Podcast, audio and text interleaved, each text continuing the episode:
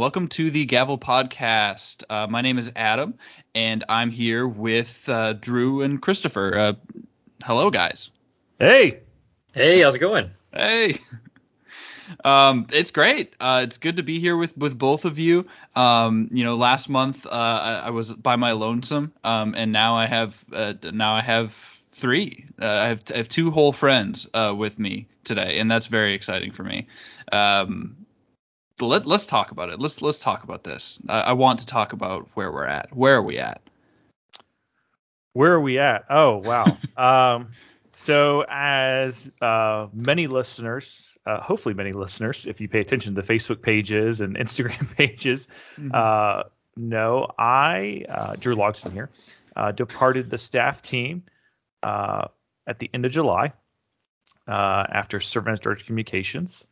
Um, that followed, uh, that was the culmination, I should say, of 10 years of service to the fraternity on the headquarters staff. Um, in that time, uh, it was my first job out of college um, as a leadership consultant and did some did some time as director, uh, associate director risk reduction, and then uh, time as director of communications.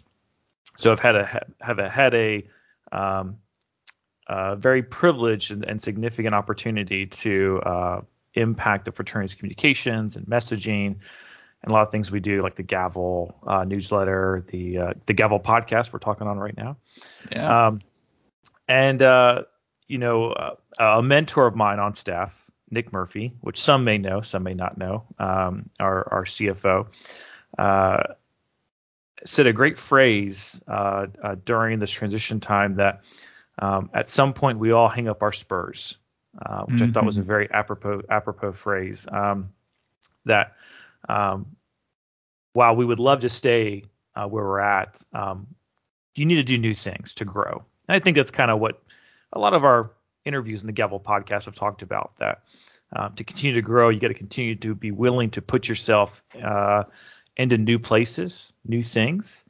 Um, and so an opportunity came up for me to uh, depart the staff team and, and transition over uh, to another great organization, uh, OmegaFi, which many listeners probably also recognize. Hopefully, uh, that that this name recognition there. Um, but for those that don't know, OmegaFi is a um, online uh, software financial management company essentially. They offer different product solutions for chapters to do billings, collections, pay their bills. Um, they do a lot more than that.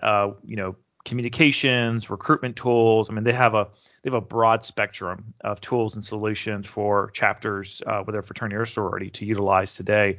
Um, interesting, fun Sigma Nu fact: um, OmegaFi was founded by a treasurer, a fraternity treasurer at the university or Auburn University, and Sigma Nu, our Beta Theta chapter, was OmegaFi's very first client Hmm. of OmegaFi. Um, A long and storied history. It is. It is a long and storied history. So uh, I joined OmegaFi in the early August. Uh, by the time y'all listen to this, it'll be several weeks since then, uh, maybe a month or two, month and a half or so since then. But I joined OmegaFi in early August as their director of communications, and um, I'm excited for the new opportunity. Uh, excited to to still be in the world, right? The Mhm. fraternity sorority world that that I know very well and I love very much. Um, and so just have an opportunity to to still be there, but do something a little different. You know, stretch my wings a little bit. Um, you know, and, and as I've said to everybody who's who's reached out to me, and, and there's been multitudes. Um, you know, my my departure from the headquarters staff team, a, it's not a goodbye. Um, Brad Beacham, our director, is is frequently uh, found to say that we are a staff family and I think that is absolutely true. Like that's that's that's 100% true. Some of my closest friends and mentors I found through my interactions with the Sigma Nu staff. Um, and I'll cherish and, and hold and, and continue to foster those relationships for years on end. But, um, you know, it's not goodbye, right? I, I don't think very few staff members fully leave the experience um, or, or can ever say that the experience didn't impact them in a positive and transformational way, just like your collegiate experience did. And the second thing is that um, my transition and departure was uh, by no means result of anything negative. Um, mm-hmm. Not that anyone insinuated that, for that matter. Um, but you know, it's just a it's just a growth opportunity, right? Um, and like Nick said, you know, we all we all eventually come to the end of the cattle range and find a new pasture, and we hang our spurs up and we take on that new pasture and we, and we take on new adventures and new challenges in the horizon. So um, I'm excited for it. I'll tell you what I'm way more excited for is to see what my successor does, who's joining us today, Christopher Brenton, who is our new director of communications. Um, I should say, my new director of communications uh, for the fraternity. And I'm just really excited and thrilled to see where Chris takes it. I'm excited to see where Adam and you, Chris, together take this podcast experience. Mm-hmm. Um, this podcast, as Adam, you know, has been a labor of love for us for, yeah. for over a year now, and uh, we have put a lot of uh, put a lot of sweat equity into it and a lot of a lot of passion into it. And I think that shows in the content we managed to produce.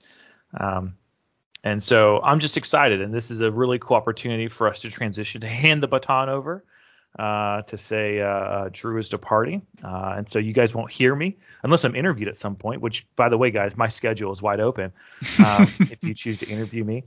Uh, but yeah, you'll no longer hear my friendly voice uh, on the Gavel podcast. You'll hear a new voice, and and I think it's going to be an exciting time for uh, for communications, for Sigma Nu, and for the podcast. Absolutely. Yeah. Well, and hopefully they find my voice friendly. Uh, we'll see. Um, but thanks, Drew. I appreciate that. It's a an exciting opportunity just seeing what you and Adam were able to build. I think this podcast is really exciting just in its opportunity for us to interview interesting alumni from our organization to get to know what they're doing, how the fraternity has impacted their lives, to also interview collegiate members to understand their experience, what it's like on the ground in the trenches. Uh, we're all fairly young, but there's still the expectation that generations will change, uh, or generations of students will change, excuse me. Uh, the experience that they're having will be altered slightly by that reality. Um, but hopefully, you know, we can glean from them like what the fraternity can do to provide a better experience that is continuously improving. Uh, so I'm excited just to be in this space just because we get to have such interesting conversations with our collegiate and alumni members. Uh, and so it's a really exciting opportunity. Uh, but Drew, we're just really glad that you were able to join us. I uh, felt a little awkward kind of coming into this uh, podcasting uh, space you know, and just kind of uh, wearing kind of this, you know, uh, clothing that wasn't my own. And so mm-hmm. I told uh, told Adam, I was like, we've got to have you back for at least one more uh, kind of transitional podcast, just so that way the listeners aren't so jarringly uh, introduced to me. Uh, mm-hmm. So it's really good to kind of have you on here. Um, yeah, yeah, glad to. Yeah, and and listeners, this is this is your friend, your brother Drew Logsdon speaking to you. I fully endorse Christopher Brenton coming onto the podcast as a new co-host. Excellent. Well, just just wait till you see what we have in, in store for everyone, and we'll we'll see if we can test that endorsement. Perfect.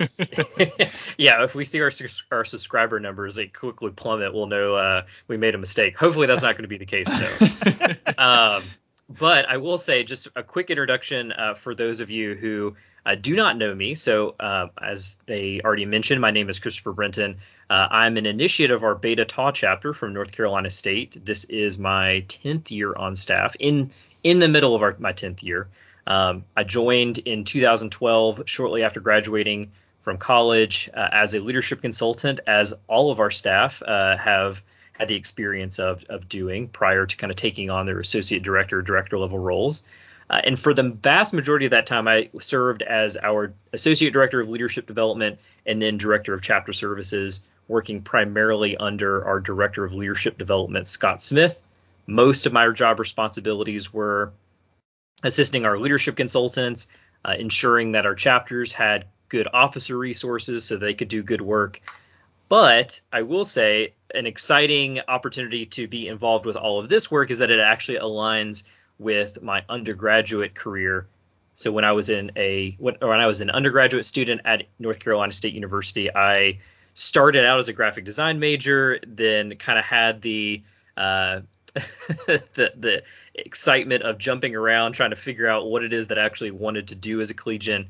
Um, I was in school during the financial crisis of 2008 and so saw a lot of my peers as well as uh, family members who were in more of creative um, careers lose their jobs and so when i was starting out in graphic design i was like i don't know if this is necessarily um, a viable option for me and so i switched over to business administration ultimately graduated with a concentration in marketing and then um, was able to maintain my minor in design studies. So this is a space that I feel really at home in. Uh, I'm excited to stretch those muscles, although they have uh, severely atrophied over the last couple of years.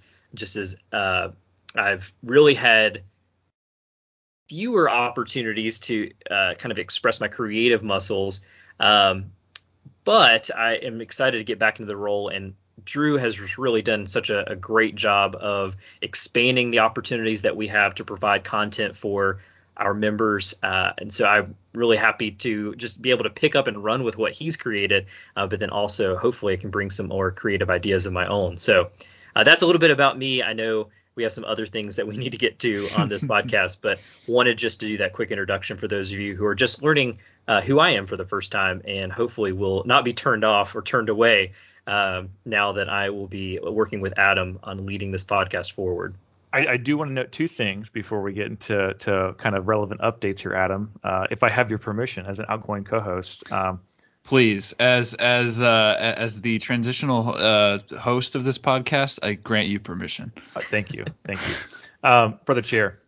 Uh, I will say one thing that out of Chris what just Chris shared that I, I find so fascinating and amazing, and and a large part of why I'm super excited. Chris is the I, I think I'm I think I'm correct in saying this.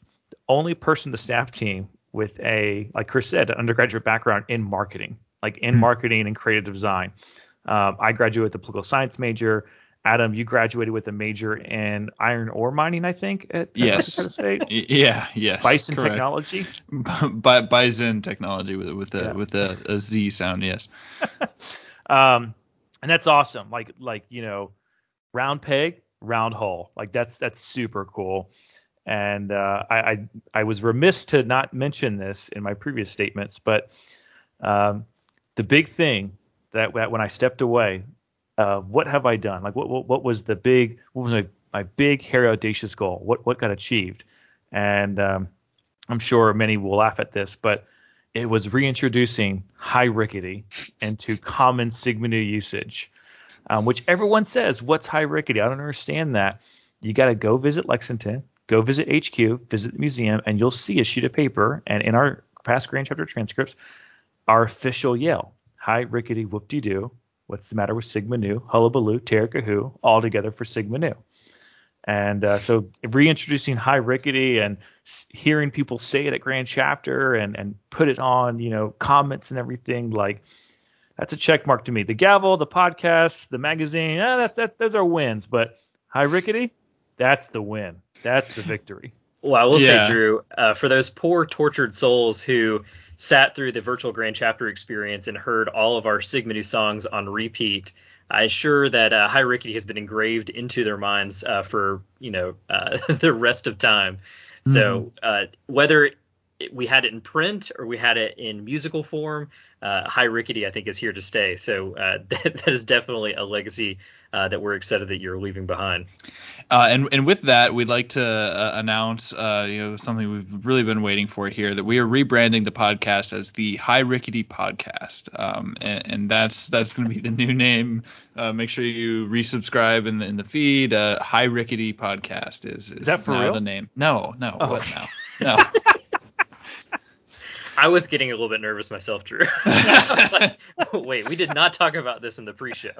nope. W- once it's recorded, then it's then it's official, and then once it goes out there, that is now canon in the larger uh, the the Gavel podcast extended universe.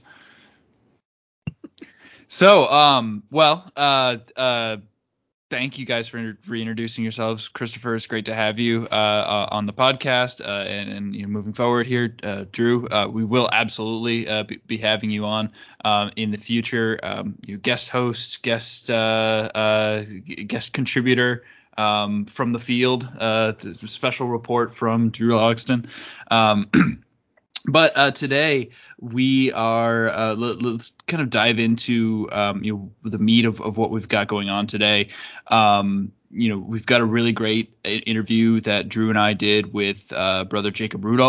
uh, um, eh, to discuss honor, uh, the concept of honor, uh, you know, amongst a group of peers, um, you know, a group of young men, or a group of uh, you know, fraternity brothers, or uh, you know, a group of um, police officers that work together. Um, and, and, you know, I really, really enjoyed that interview. Um, a couple of a couple of news items that we wanted to go through. Um, Christopher, I believe you've got a couple of news items for us. Yeah, so just two things I wanted to touch on that are relevant to specifically when this podcast will be coming out. Maybe less relevant if you're a listener who's just joining at a later date, but uh, these so, are things. Welcome. Yeah, if so, welcome. Uh, but these are two things that happen annually, so we're at least um, confident that if you're not joining us right now or when the, the podcast is immediately coming out, you're joining us at a later date, that this will be relevant for subsequent years. Uh, the mm-hmm. first is uh, the National Hazing Prevention Week, and that's coming up here in two weeks. Uh, it'll be taking place uh, the week of September 20th. And so, um, for those of you who are obviously familiar with the fraternity, you know that we are an organization that was founded, the, one of the the only organization I believe, uh, Drew can correct me if I'm wrong, the only organization that was founded explicitly against hazing. Um, so that it being essential and core to our uh, historical founding at VMI. Um, we have that in our DNA as something that is, is essential and important to all of our members. And so uh, it, National Hazing Prevention Week really has a soft spot in our hearts of something that we want to contribute to. We want to encourage our brothers, uh, whether they be collegiate or alumni, to participate in. And we are going to have a week's long worth of content uh, coming out over our various social media channels on our website. Um, you're going to see lots of featured articles from uh, brothers uh, both young and old, kind of talking about their experiences, why hazing uh, has no place in our organization, how we can create a better fraternity experience without it. Uh, Drew, I actually, uh, this is a plug for you. Uh, you're going to be one of our featured guest writers for that week, so we're excited to be able to bring you back. Um, you know, in, uh, in more ways than just here on the podcast. so badly, that's going to badly quote Al Pacino from the Godfather films, as soon as I get out, they pull me back in. well, we can't let our talent uh, leave um, without extracting as much as we can from it. So uh, we're excited to have you on uh, for our National Hazing Prevention Week. Uh, but we'll also have some additional tie-ins that are going to be happening across the industry uh, that we'll want people to to join for and to be a part of those conversations. So be on the lookout for that. And then the second is going to be um, what is it really important to our staff team, uh, which is the process of getting new applicants to apply to our leadership consultant program.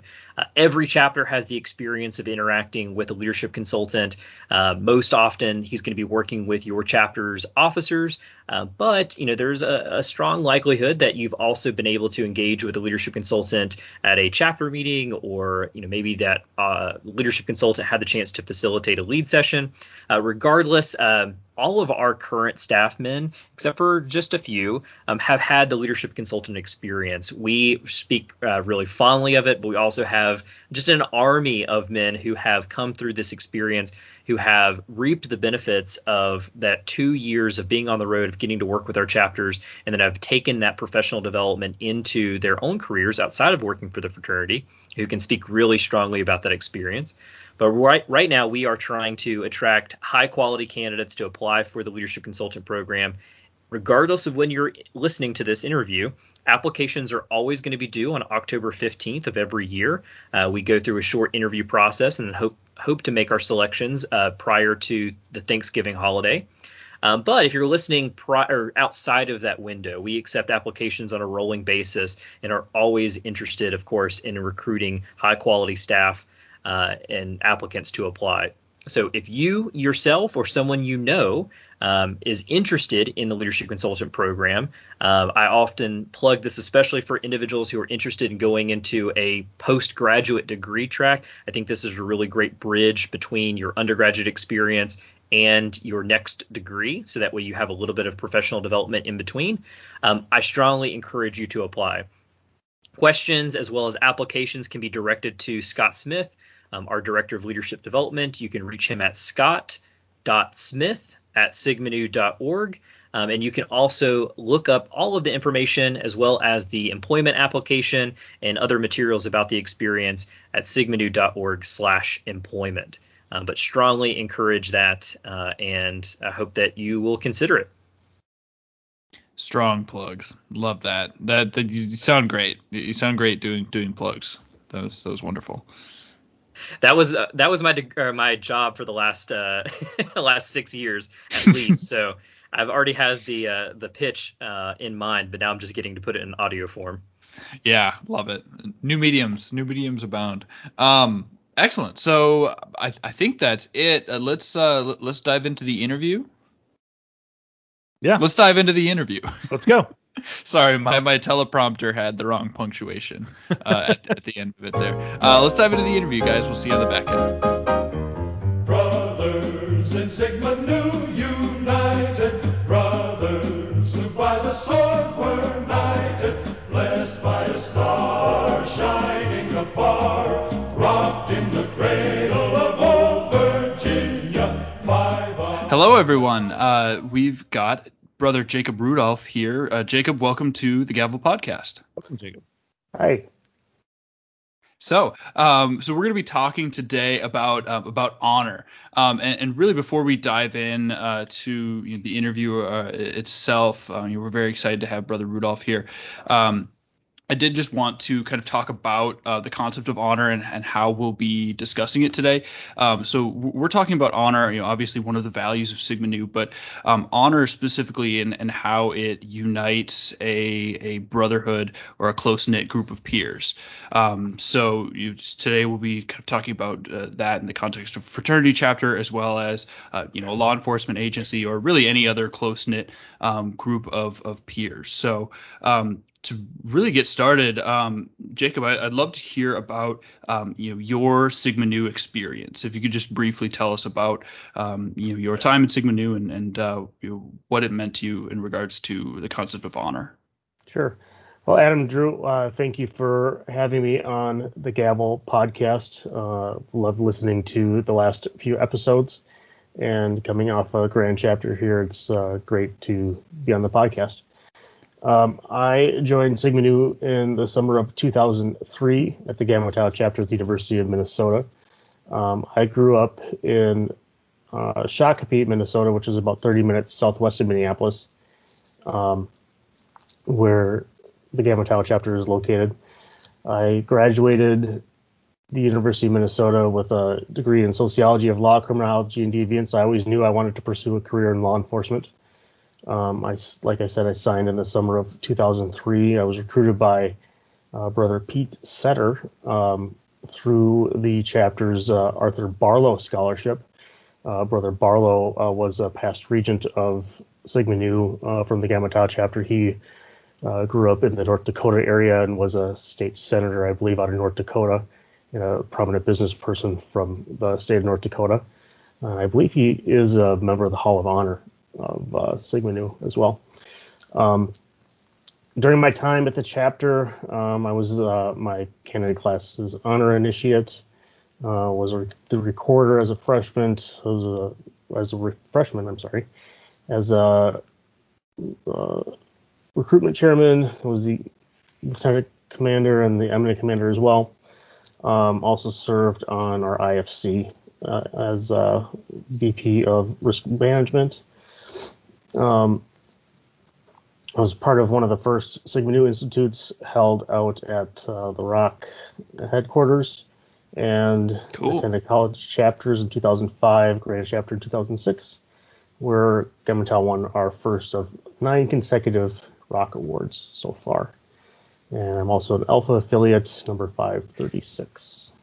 So wow, so you, you've kind of It's an impressive had the whole resume, yeah. experience. yeah, you've you've had the whole experience, huh? Yeah. So uh, after graduating, I started a career in law enforcement, where I've been for about the last 13 and a half years.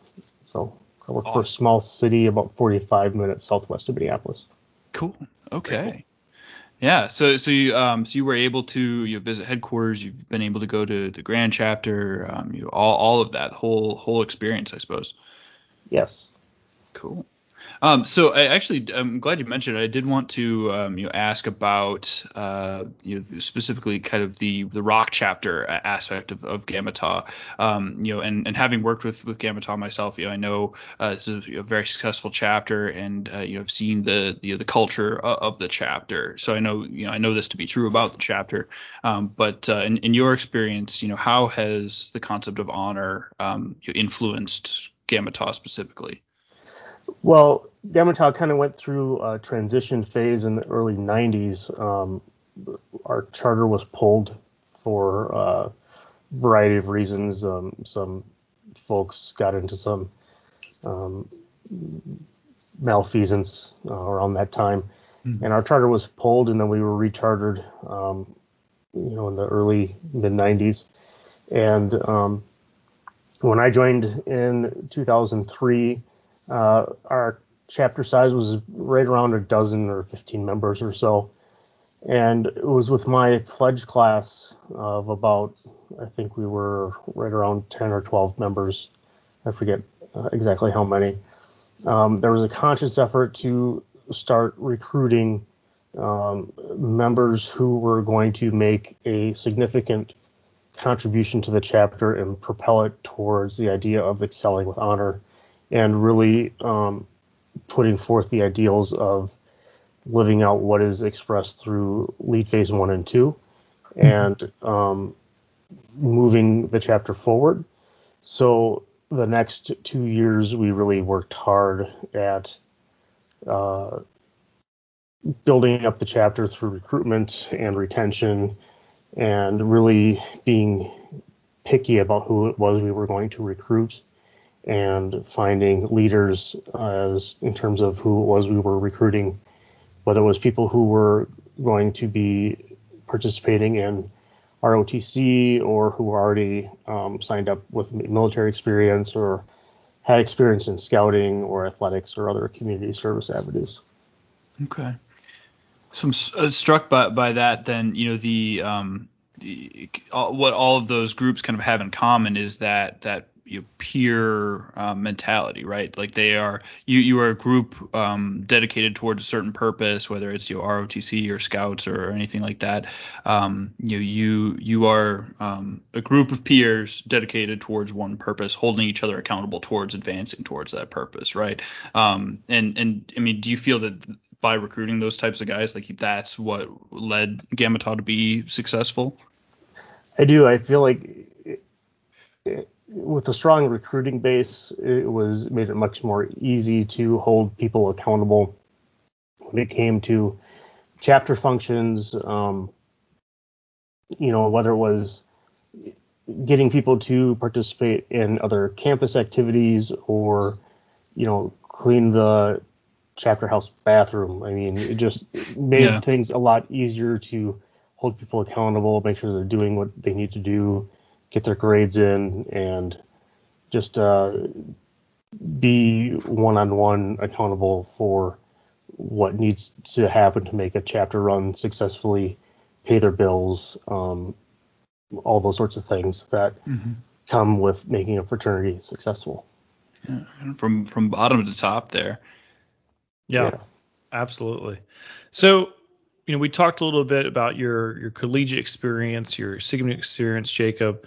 Um, I'm really interested in talking a little bit more about um, your professional experience in law enforcement, and I think there are some really unique parallels between law enforcement and fraternities, right? Um, you know, both both entities have a um, you know, Sigma Nu especially have a pretty pretty clear cut kind of you know um, honor code, if you will, right? Or, or mission, in fact, right? Mhm. Um, Sigma Nu, we we develop ethical leaders, right? We're excelling with honor. Honor is a, is a foundational principle of, of our fraternity. You know, law enforcement, protect and serve, right? We have these foundational pieces, and I'm interested in hearing, you know, kind of your perspective. In what way does honor play a role in, in your professional work, Jacob? Well, honor in law enforcement is really synonymous with um, the idea of integrity. Um, and in all the interview panels I've sat in on or have been a part of, that's one theme that really is consistent across the board there. And I've seen people lose their jobs in law enforcement because they've lacked integrity. Um, they do something, and the it often is the the cover up is worse than the crime, is sort so so to say. And you know, if you lie about something, especially as a police officer, you can't be trusted moving forward. Um, Yeah. Especially when you have to testify about facts and circumstances in court. Um, and especially today in an age where the public expects things to be captured on body cameras or surveillance cameras or squad cameras or what have you. Um, you still have to be able to testify to certain facts and circumstances that aren't necessarily covered on video. And you have to be able to be believed and be truthful about those facts and circumstances. And if you're found not to be truthful, and if something's not covered on video, well, you have no more integrity about what it is you're testifying to. And that comes down to everything from you know, maybe a search warrant application or um, your report writing or just anything else to do with your job. And so if you don't have that integrity, um, you don't have any honor within uh, your ability to do your job either. And if, if you lack those two things, well, then you can no longer do your job. Yeah. Um, and Yeah. that just makes it much more difficult. It's it's almost like yeah, like like honor is is a you know almost a, a resource to be gained and gained and lost. Like right, like like cultivated over over your time with the the group with the organization, and you know if it is lost, it's something that's that's hard to rebuild. Right. Uh, obviously with different set of stakes, um, you know, Yeah. in the in the different organizations, but But there are, I mean, that's a great point you make as well, Jacob. I I mean, there are those unique parallels. Um, you know, and we tell we tell collegiate Sigma Nu men this all the time that, yeah, you don't, you may not wear letters every day, but you never really take them off. And you know, I, I feel like a lot of Sigma Nu men, a lot of fraternity men in general, get really disgruntled. I wouldn't say disgruntled, frustrated. Let's say frustrated.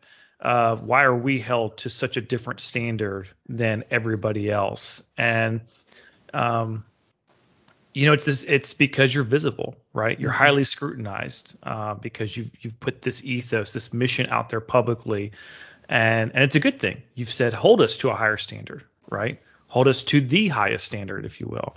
Um, and so I think that's that's difficult for for men to rise to. I mean, what would your advice be to them, Jacob? Because I feel like that's that's law enforcement gets that same kind of experience of you're so highly visible, um, and because of that, highly scrutinized. You know, what would your advice be to a Sigma Nu guy on a campus who's frustrated of, you know, well, you know, uh, these these people down the street they do this and they don't get in trouble, but we can't, you know, we can't sneeze in the wrong direction, we get in trouble. Like, what would your advice to those, those folks be?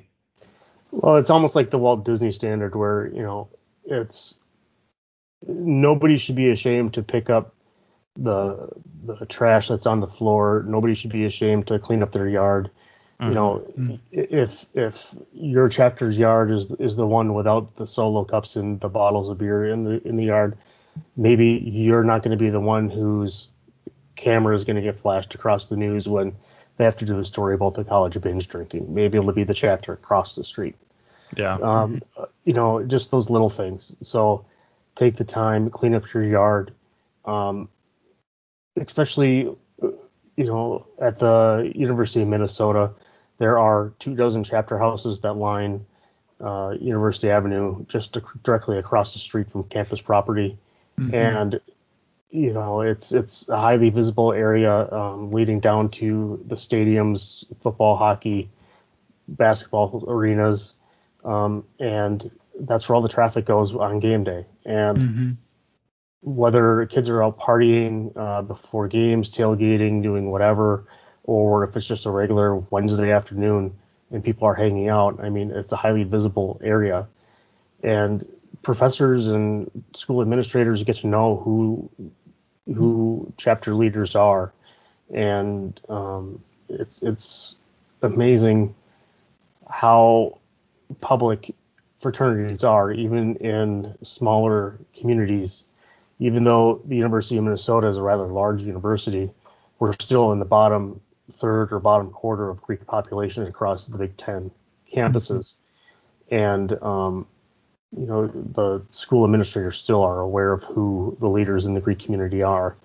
And, uh, you know, you don't want to be that chapter who's um, flashed across the news because of a binge drinking incident or, you know, an overdose or a hazing incident because you just end up being in somebody's B roll footage uh, because because that happens. So, Yeah. Yeah. Yeah, it is. Um, you know, I, I think you, one thing I've, I've always told you know, my my uh, you members that I that I work with and officers and everyone is, um, you know, for for a, a majority of people, you know, the the dis, uh, the distinction between you know sigma nu and sigma chi is non-existent right? Like it, it is just greek or it's just you know fraternity. So um you know they're they're not even necessarily going to make the distinction if they see it on the news that that is just um you know generic fraternity right? So we owe it to you know not just ourselves but you know to the um, you just the institution of fraternity uh, nationwide to um, you know take care of our own reputation so that we can take care of of our, our collective reputation right? So like we keep our yard clean because we expect the other chapters to keep their yard clean. And um, you know we we take that step up onto that pedestal and say hey you know we are um, holding ourselves to a higher standard. But then we also have we you can't just step down off the pedestal when when it's convenient for you um, and step up when it's uh, when it's time to to be praised for it right? Um, so and, and, you know I, I, again I do think the, there is that that parallel then uh, to you know, law enforcement right like we um, protect and serve you know, the, the, the community and um, you can't j- just because you're not in uniform doesn't mean that somebody's not going to recognize you and and um, you hold you to that that same standard And it's good too, right? I mean, you yeah you don't thing. join you don't join Sigma Nu. You, you shouldn't join a fraternity because you want to be mediocre. Like if you've joined a fraternity because you just want to be the lowest common denominator, that's that's that's a you problem, right? That, that's a look in the mirror.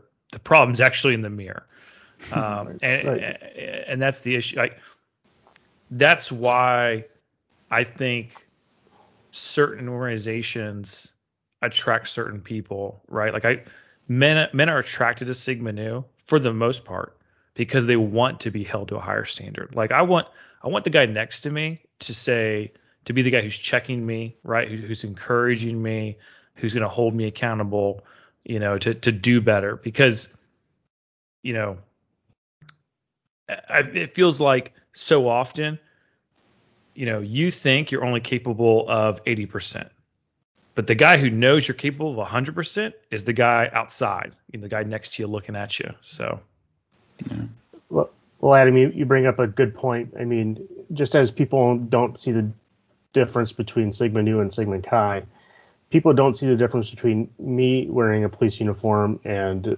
the Minneapolis Police Department. Mm-hmm. And though mm-hmm. the death of George Floyd has been very tragic and has had a very significant impact across the greater Minneapolis area, mm-hmm. the style of policing that that we do in the community where I work is vastly different than the style of policing that occurs in Minneapolis. And don't mistake me, I'm not necessarily uh, trying to bring the Minneapolis Police Department on or down. I'm, I'm sorry.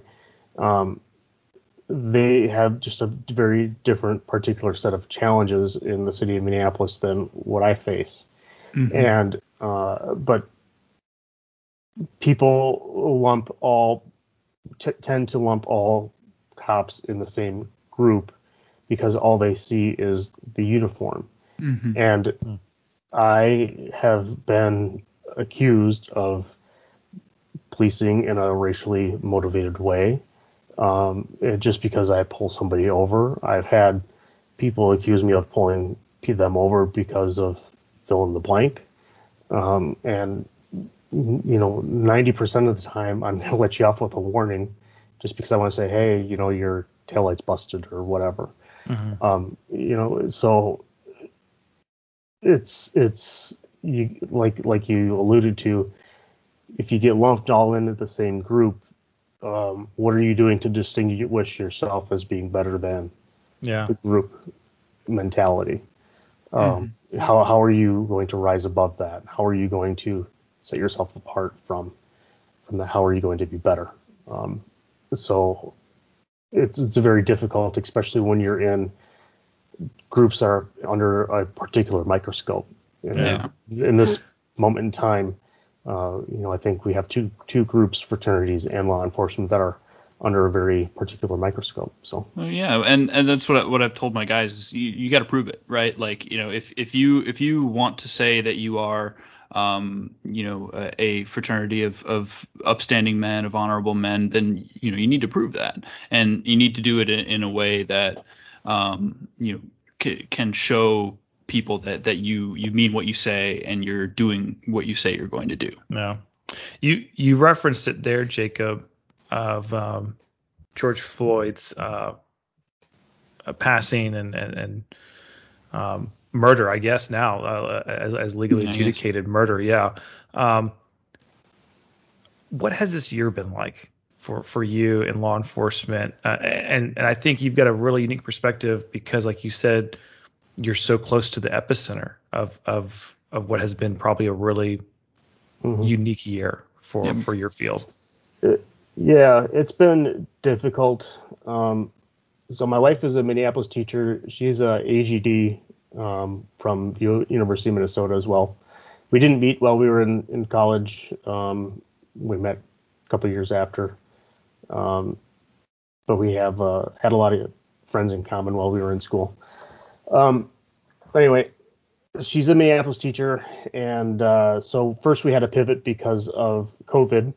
Uh, she went from being uh, elementary teacher um, in front of her class to having to go uh, online distance learning uh, within a matter of a few days. Um, so that was uh, very challenging, um, not only for her but for me too, because of uh, the unknown fastness that that the pandemic brought for so many people. Um, you know, a lot of people were able to make the change and, and work from home or and socially distance, but that wasn't the case for me. I still had to go in and interact with people and go into people's homes and and so forth. And so there was always a risk of me bringing something home.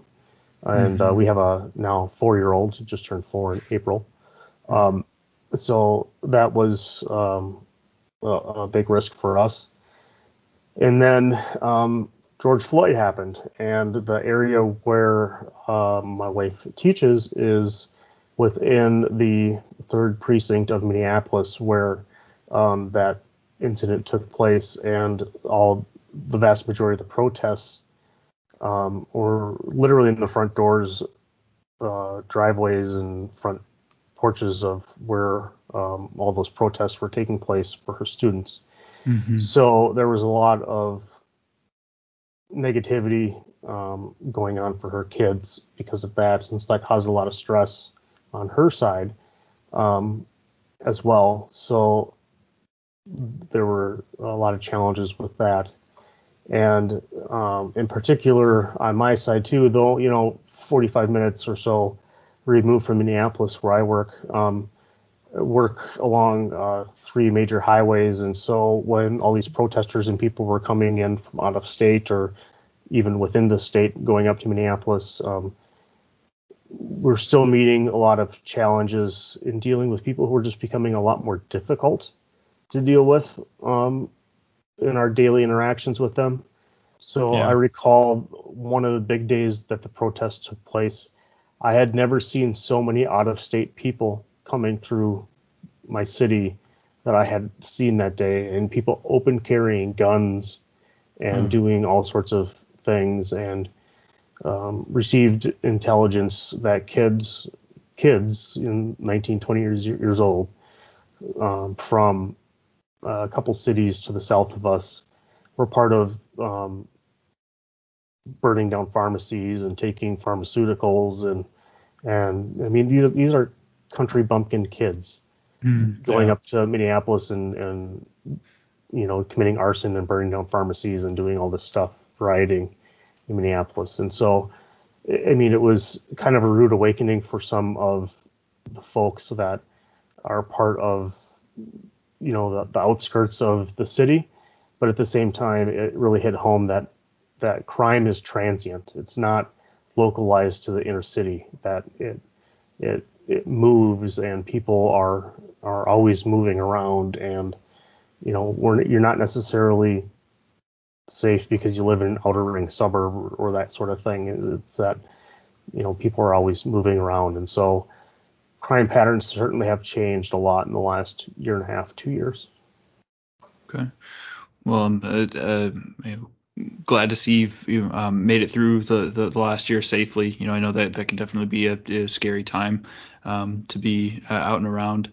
Um, and l- like you said, to be um, you know to to go out, you're wearing a uniform, wearing a badge, right? Like that um, that makes you a very visible person, right? Like and and uh, and you know somebody who who doesn't know you um, uh, but just sees you know that that blanket that uh, the other badge the uniform um, you might make a, a snap judgment about about who you are uh, you know in that in that situation that's uh, that's a difficult thing to deal with. Uh, I, I mean how how does that feel to be um, to be in that position?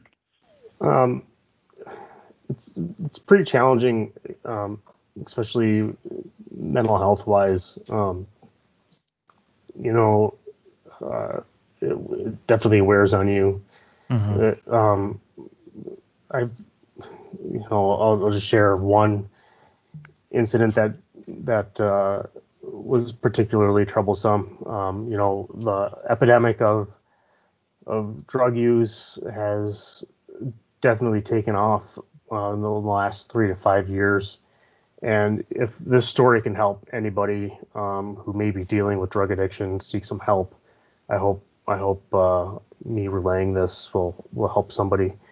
But um, last spring, uh, my partner and I were called to a house in a very nice residential neighborhood uh, for a kid who was 20, 21 years old having a drug overdose. Uh, right right when COVID started. Um, and we got there, you know, we had to put on our, all of our PPE, our masks, our goggles, everything. Got in there and uh, we were able to start CPR on him and give him Narcan and uh, reversed his overdose and he came back to life. And like I said, when we got there, he was totally gone. And um, we did CPR on him and gave him the Narcan. He came back. He was walking, talking to the paramedics. Um, at that point, we weren't able to force him to go to a hospital, um, and he signed off uh, against going to the hospital against medical advice.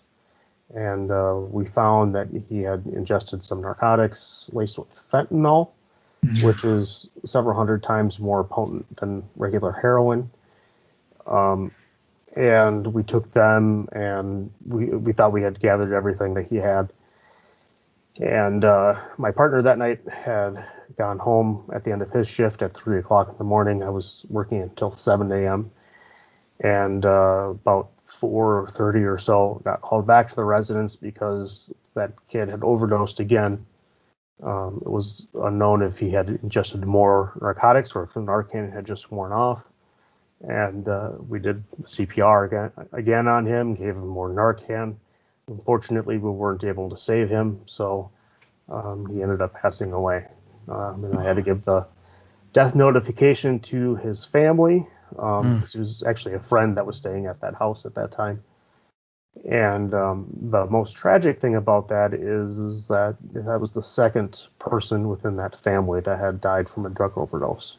wow Wow. that's, So um, that, if, that's really hard if anybody out there is having addiction problems, um, please seek some help.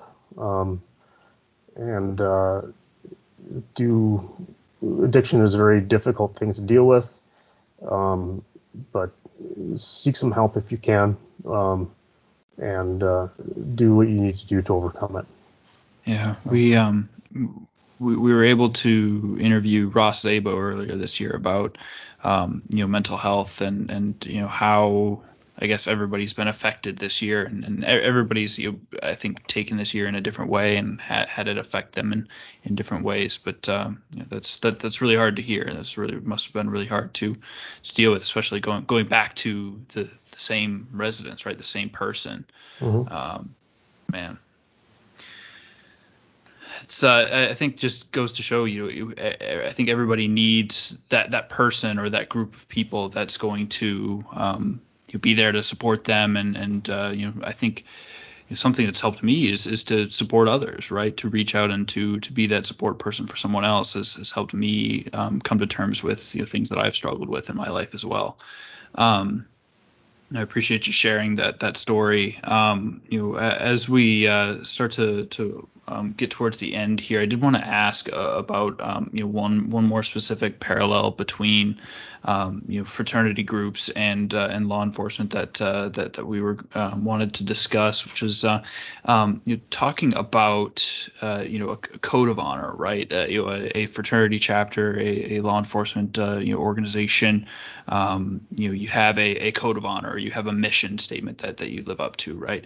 Um, and and you know I wanted to talk about where that where the line between you know code of honor and and holding your brothers or your peers accountable um, you know crosses the line into you know a code of silence and, and maybe protecting um, one of your own when when they do something they shouldn't um, you know in face I guess a public outcry or or anything else. Um, you know, wh- where does that line come in? And and I guess how can a group avoid getting to that place. Yeah. Um, so when you're in college, understandably, it's hard. I think it's more difficult to um, get get beyond the fact that when you're dealing with close friends, that you need to really hold people accountable especially if you're looking at a situation where you know your really good friend may owe the chapter for for sake of argument uh, five or ten thousand dollars in back back money owed to the chapter for rent or something like that. But he's your really good friend.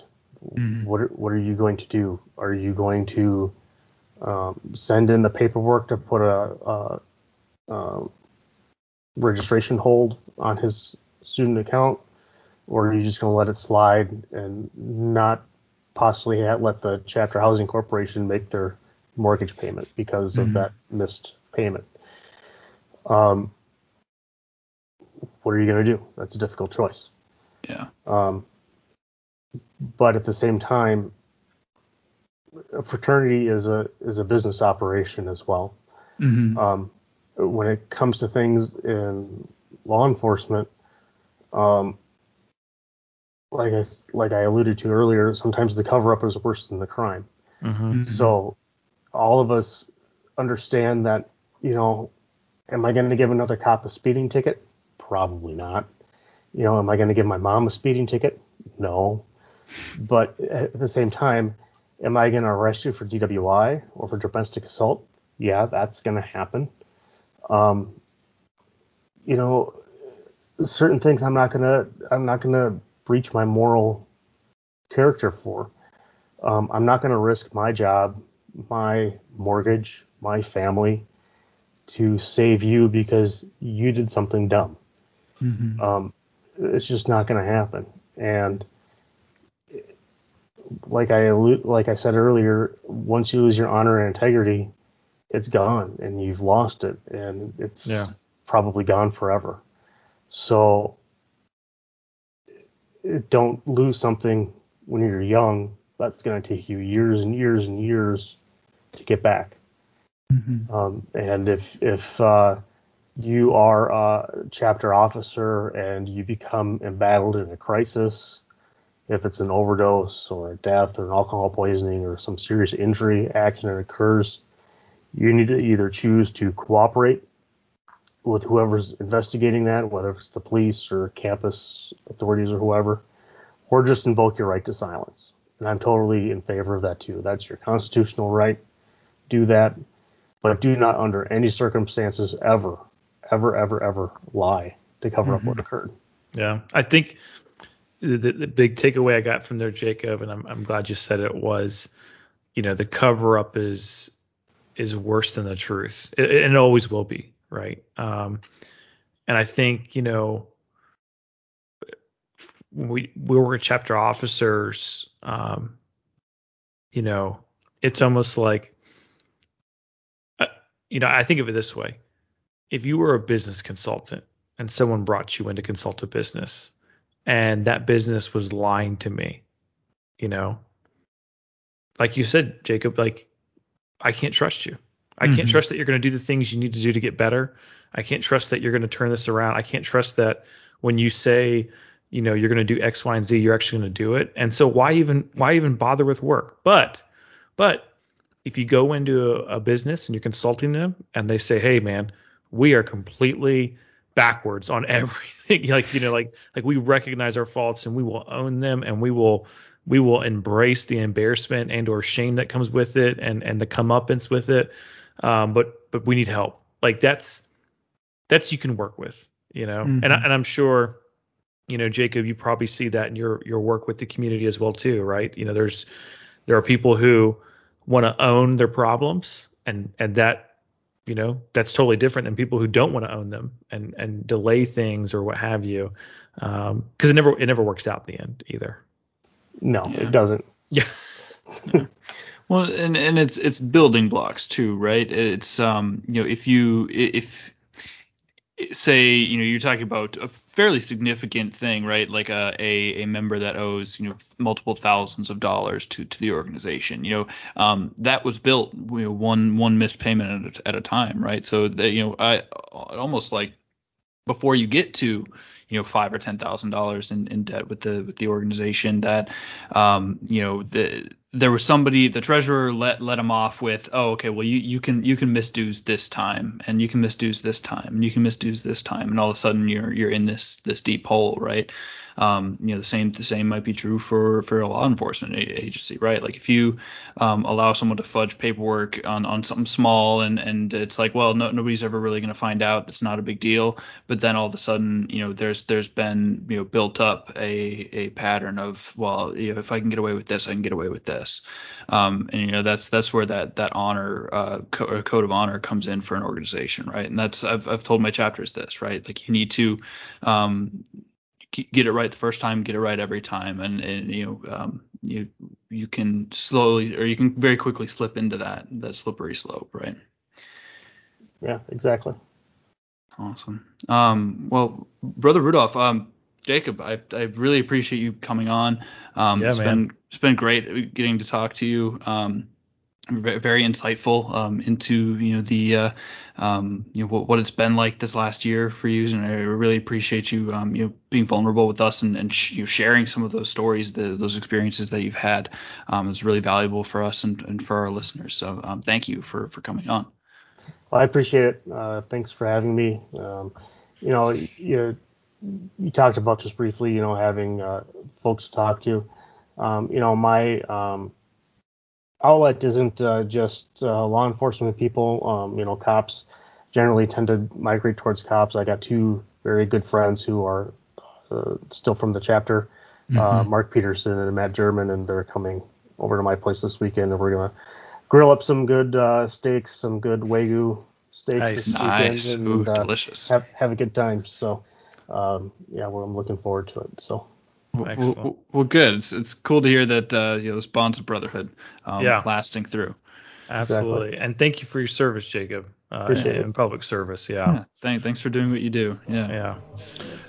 All righty. Well, I think that wraps up here, Jacob, uh, and uh, we'll talk to you again hopefully soon. Sounds great. Thank you.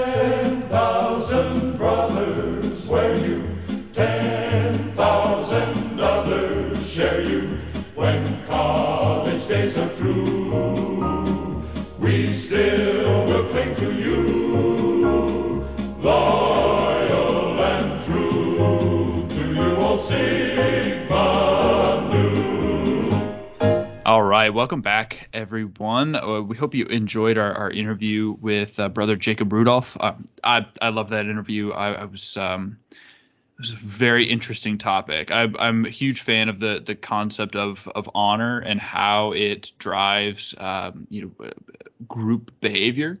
Um, and how you can um, you know, kind of socially engineer. I, I, would always talk to chapters about how you can kind of uh, hack the code of your group by you know setting up you know, what is incentivized, what is uh, you know what what behavior is checked by by the group, right?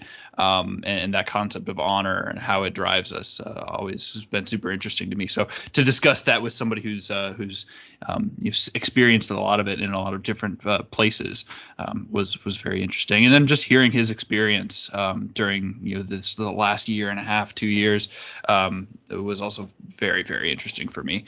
Um, Drew, thoughts? Yeah, no, agreed. And you know, I think I think I was most blown away by him sharing, you know, his experience as a law enforcement officer, as a mm-hmm. detective. I think, um, and especially as we talk about the, the concept of honor, mm-hmm. right? Um, how much in in this world we have high trust positions, right? Um, mm-hmm. Um, when you dial 911 and you need help, that's a high trust position. And mm-hmm. this is apropos because we're recording this on September 9th, just a few days from the um, hard to believe 20th anniversary of the yeah. September 11th attacks, right? And when you when you call on those people, those are the people that you have a high trust in that they're going to come to your rescue, that they're going mm-hmm. to run into trouble, run into the fray, and you know the same thing with doctors and nurses, and and there's there's people out there. I mean, it, it goes on to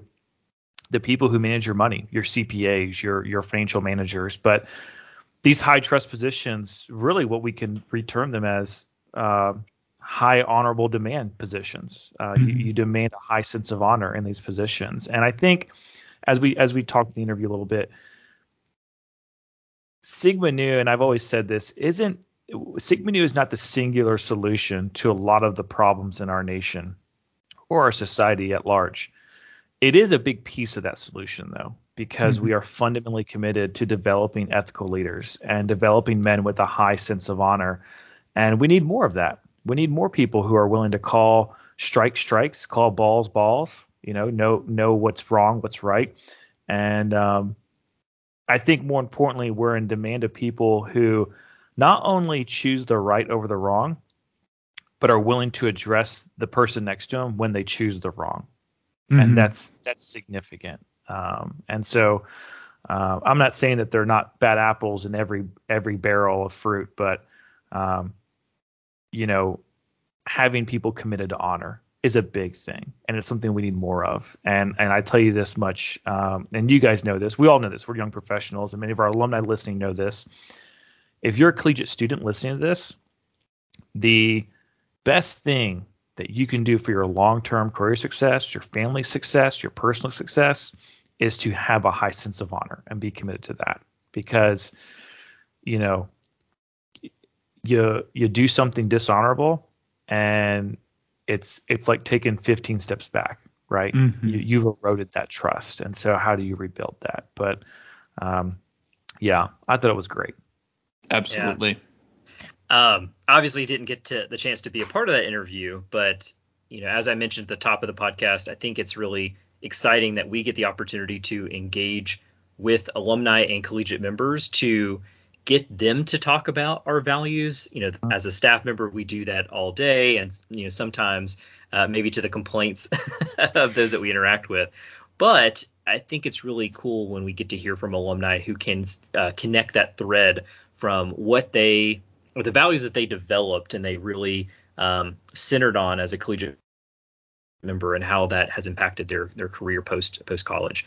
So it's really exciting to hear yeah. from Jacob and to to be able to share his message and kind of his his experiences uh, with our, our listeners. Yeah, the benefit of the Sigma experience, right? There's there's I don't know of any, and I'm sure there are, but there's probably very few college courses out there on honor, right? Mm-hmm. Um, at least ones that that that really uh, focus on it for four years at least. So. Mm-hmm. Mm-hmm. yeah, we we might not be the you know the only solution, but you know I, I look at it as uh, you know, our um, you know the work that, that we do and the work that you know the the Sigma Nus that have come before us have done um, have helped to build and, and maintain a network of of you know um, young men and then you know alumni who who are um, you know dedicated to the, these these central you know values that we that we hold right? And, and by expanding that network and that that influence and by living you know those those values I think that's you know, one way that we can affect a, a lot of people. So um, you know I think that's a definitely a positive effect um, you know organizations like ourselves can have um, on on the the greater scheme of things. So yeah. um, well, uh, wonderful interview. Um, one of many, uh, uh, of many past and of many, many to come. Um, so thank you guys. Thanks for thanks for being here with me and uh, recording some bumpers, uh, hanging out, uh, talking about about uh, our our wonderful wonderful fraternity. Yeah, yeah, absolutely. absolutely. And then as uh, I guess as my last time on this podcast, uh, Adam and Chris, I motion to close. Mm-hmm. All in favor? Do we, do we have a second? Do we have a second? I guess we need a second. Yeah. Do we have a second? I, have been gone all of four weeks and I've forgotten parliamentary procedure. Yeah, yeah I second the motion. uh, the the motion to close has been properly moved and seconded. Brother Drew, you, you have the floor. All in favor? Aye. Aye. Excellent. Well, guys, thank you so much for having me here, and I look forward to uh, hanging up here and becoming an avid listener of the uh, Gavel podcast under your uh, wise stewardship. So, all right. And and and close. Cue uh, Gavel soundbite. Yeah. See y'all later. Who am I, sir? A fraternity man am I? A Sigma, a Nu, sir, and will be until I die. I'm rickety hoopty doo. What's the matter with Sigma Nu? Hallelujah, Terrica